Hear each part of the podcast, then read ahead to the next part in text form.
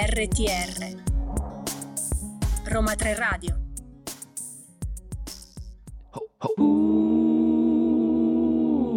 Radio Frammenti, la radio che si muove con te.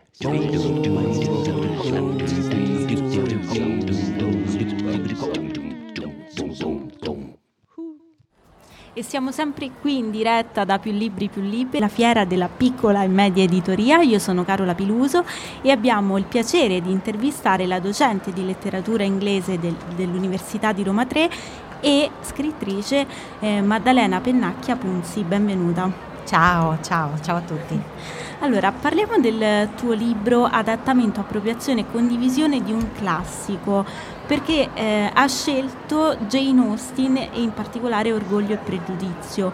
Come nasce l'idea di riadattare un classico? Ah, la tesi del libro è tutta lì, ovviamente non la posso spiegare in tre minuti e mezzo, ma ehm, intanto ti volevo chiedere, ma tu hai letto Orgoglio e Pregiudizio?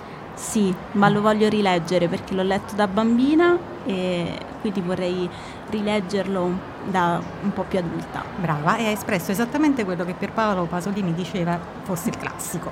Praticamente un classico è un libro eh, che continuiamo a leggere tutte le età. E, e, questo è molto importante perché lo leggiamo in momenti diversi della nostra vita, perché a seconda del momento in cui lo rincontriamo, naturalmente, quel testo ci dirà qualcosa di diverso, perché saremo noi ad essere cambiati e quindi il nostro approccio a quel testo sarà diverso e quel testo ci parlerà diversamente.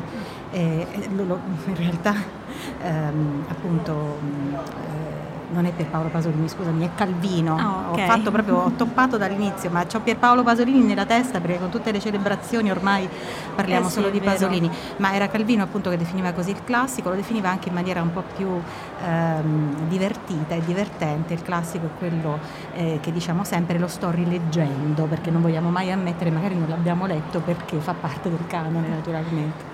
E infatti è un evergreen il classico. Sì. E questa poi in particolare è una storia che rimane attuale anche ai giorni d'oggi, seppur ambientata in un'epoca diversa. Mm. Sì, in effetti, guarda, ehm, questo romanzo è un romanzo fra i più letti in assoluto in tutto il mondo, fra i più riscritti, fra i più adattati, fra quelli che sono stati eh, proprio mh, fatti propri da tantissime culture diverse, e perché la storia è quella eh, di trovare eh, il compagno e la compagna giusta, ehm, diciamo superando l'orgoglio e soprattutto i pregiudizi, cioè le prime impressioni che si possono avere di una persona. Infatti il romanzo si chiamava, quando Jane Austen mh, lo abbozzò, First Impressions, prime impressioni. Poi dopo fu eh, pubblicato eh, più tardi, insomma, con questo titolo, Pride and Prejudice.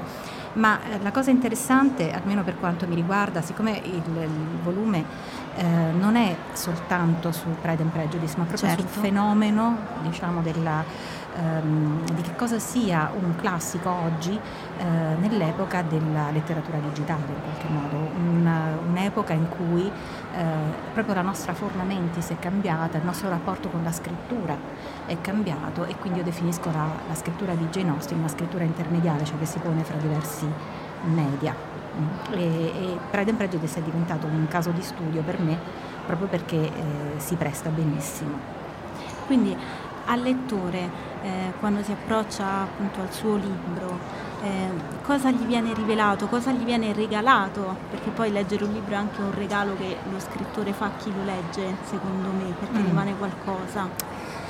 Forse gli può rimanere o le può rimanere alla lettrice ehm, il divertimento che ho provato nello scrivere questo libro, perché mh, allora io mi sono avvicinata a Orgoglio e Pregiudizio molto tardi, l'ho letto tardissimo. E l'ho letto perché una sera sono andata al cinema, nel- era il 2001, con mio marito e mh, tutte le sale erano occupate, c'era soltanto una sala mh, in cui c'erano ancora i biglietti, in cui c'era, ehm, si proiettava appunto il diario di Bridget Jones.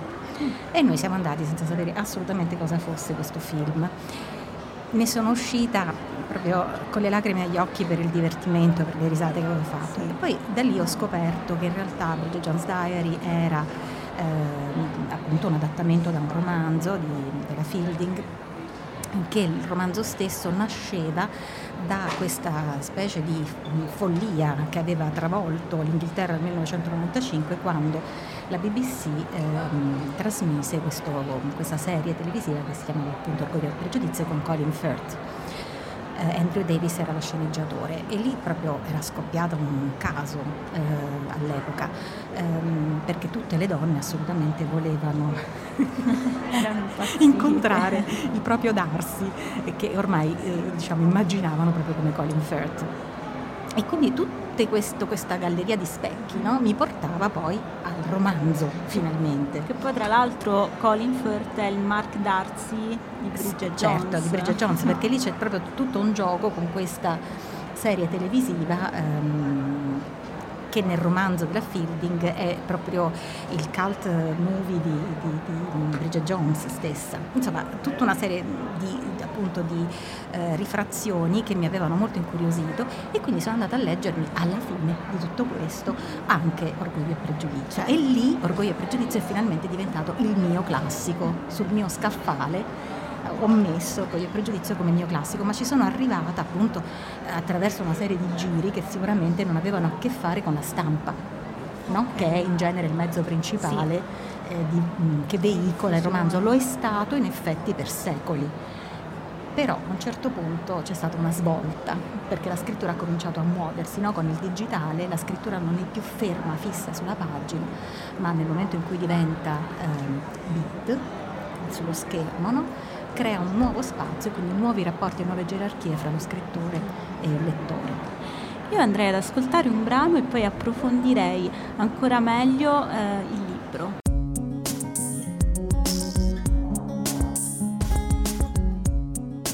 RTR Roma 3 Radio Lei è stata anche premiata con il premio ANDA 2022.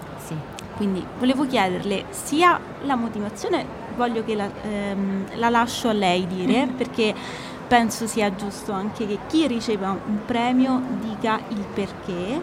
e ovviamente ehm, come è stato anche la sua sensazione di ricevere appunto questo, questo riconoscimento. Ah, beh, fantastica, non me l'aspettavo sinceramente.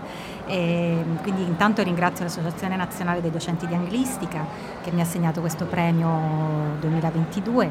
Il volumetto è del, del tardo del dicembre del 2018, però come sappiamo c'è stata la pandemia di mezzo e quindi tante cose sono state poi rinviate, rimandate, eccetera. Quindi questa è la prima nuova edizione dopo la, la pandemia e mm, ne sono stata molto felice perché appunto la motivazione è stata quella di, ehm, come posso dire, mh, mm, eh, di riconoscere che il paradigma critico di questo volume è ehm, un contributo agli studi sulla rimediazione, sull'intermediarità, sulla transmedialità che sono molto rilevanti in questo periodo eh, in cui appunto la cultura letteraria in qualche modo è stata molto molto modificata dal digitale. E a proposito di digitale ne parlavamo anche nel fuori onda. Mm. Che cos'è che consente a un classico di diventare poi da cartaceo a di diventare poi un classico digitale? Mm. Allora, intanto eh, cosa consente a un classico, quindi a uno dei testi che vengono considerati canonici, cioè parte del canone magari di una letteratura nazionale, di entrare in questo circuito dei media che adesso nel digitale è un circuito senza soluzione di continuità perché tutti i media parlano lo stesso linguaggio dei bit. No? Ehm, cosa consente? Questa è una bella domanda che mi sono molto spesso posta. Credo che in relazione alla scrittura intermediaria di Jane Austen si debba parlare del fatto che la sua è una scrittura che si ascolta, mm.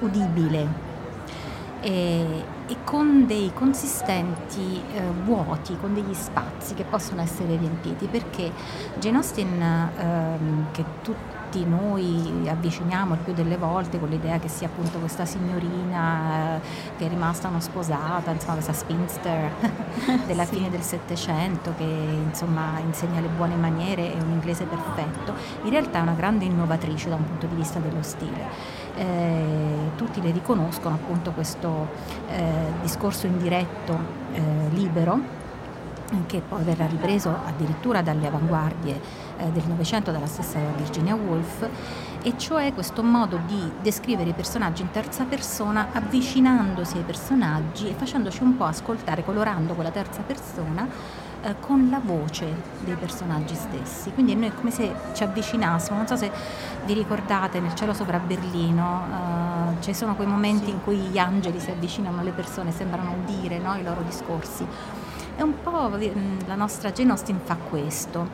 Eh, quindi questa udibilità probabilmente che insita nel romanzo e che Jane ha ereditato da tutta una serie di generi del Settecento, ma anche e soprattutto da una pratica familiare, perché la famiglia di, di, di Jane, che era una famiglia di nove figli, erano due, fi, due, figlie, due figli e sette maschi, eh, con questo padre, un clergyman, no? Pastore anglicano, che amava molto la lettura e la lettura ad alta voce. Quindi loro la sera si riunivano, leggevano interpretavano, eh, facevano anche tanti, mh, lei scriveva a Jane quando era ragazzina eh, delle pièce teatrali per il Natale, eccetera, quindi questa dimensione orale della letteratura era molto presente nella vita proprio di famiglia e lei ha condotto molta vita di famiglia e questa si è trasferita secondo me proprio nella sua scrittura e rende quella scrittura diciamo più facilmente trasferibile in altri media, per esempio la radio, no? quindi sì. la, sceneggiatura, la scrittura può essere modificata, la scrittura romanzesca, diventando una sceneggiatura per un radiodramma, una sceneggiatura per il cinema, diventando sempre altro e sempre altro. E invece c'è un autore magari che non può, um, non può essere trasformato da, cartaceo, da cartaceo a digitale?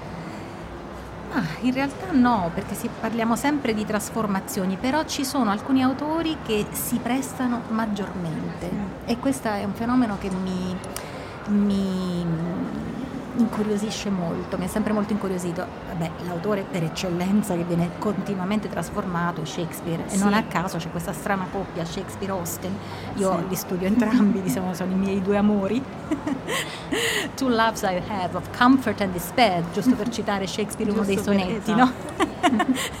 uno mi dà conforto e l'altro mi fa disperare e questo vale per entrambi però e quindi il nostro Shakespeare e la nostra uh, Jane Austen sono per me dei casi esemplari di scrittura intermediale anche Shakespeare è pieno di gaps ovviamente di, di vuoti no? che sì. vengono riempiti da altri quindi la collaborazione di chi rilegge, riscrive ricrea è molto molto eh, importante questo è una sfida per il, per il lettore, per il ricreatore, diciamo, certo. per, chi, certo. per, chi, fruisce, ma è anche una cosa che ci fa avvicinare, che ci dà il brivido, no? che ci, fa, ci dà piacere naturalmente.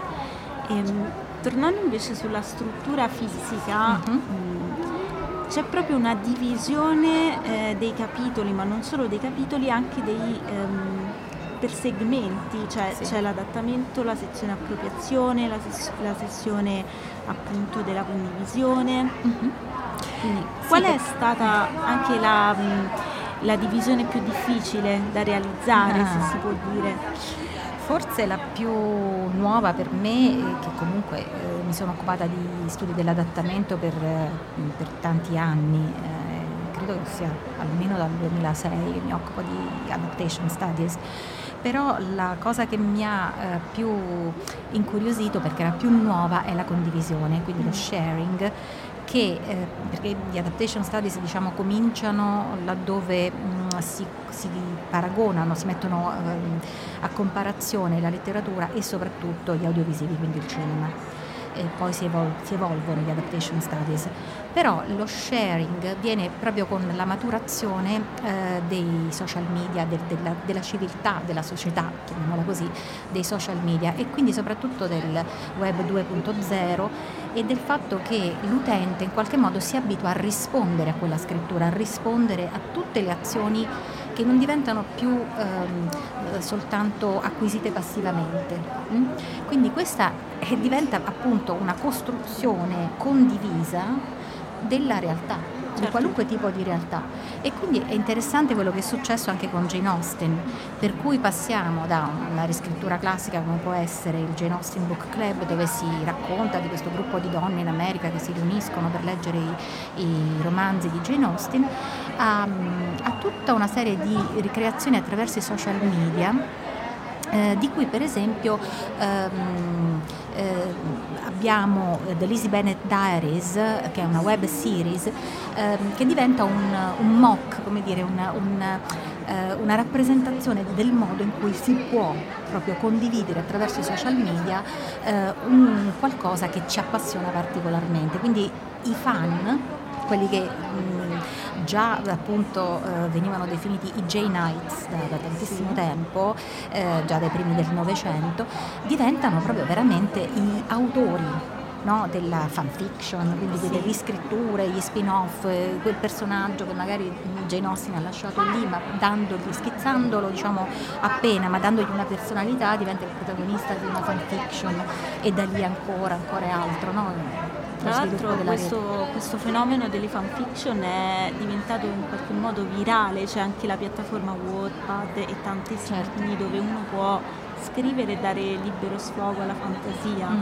Ma conta che io, voi siete, sei mm, molto giovane, mia figlia è giovane, però ha 27 anni, mi ricordo quando lei aveva 16 anni cominciava questo fenomeno della fanfiction sì. e, ehm, e quindi già allora che questo è uno dei privilegi di essere mamma di, di, di cinque figli, perché vai dai 27 ai 16, no? quindi capisci che cosa sta succedendo nel mondo dei ragazzi.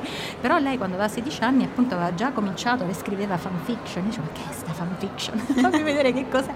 E lì ho capito che cos'era e, e la creatività, cioè il discorso è che ormai viviamo in una società in cui è la creatività che fa la differenza, altrimenti per le altre cose ci sono la, le macchine no? che ci sostituiscono e sono molto meglio di noi.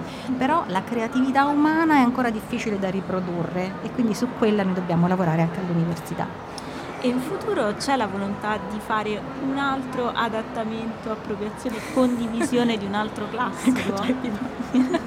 tipo Rocky 2 la vendetta, Rocky 45, sì. così, queste robe qua. Eh, non lo so, adesso mi cominciano a interessare a nuovi territori.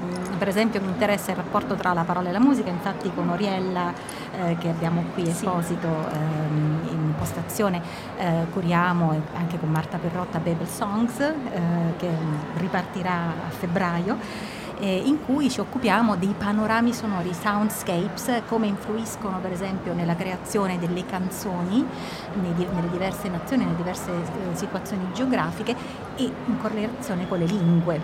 Quindi sempre, vedi, eh, la cosa che mi interessa è questa interazione fra la scrittura e chi riceve quella scrittura a livello creativo e a livello di riproduzione e ricezione. Io la ringrazio per essere stata qui con noi quest'oggi. Io ringrazio te Carola e insomma la ospitiamo presto di, nuovamente nei nostri studi. Nuovamente questa volta con il rapporto fra parola e musica. A presto. Assolutamente. Ciao. A presto.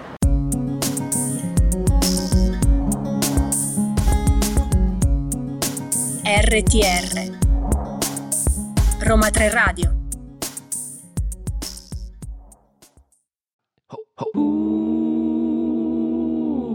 Radio Frammenti, la radio che si muove con te. Oh.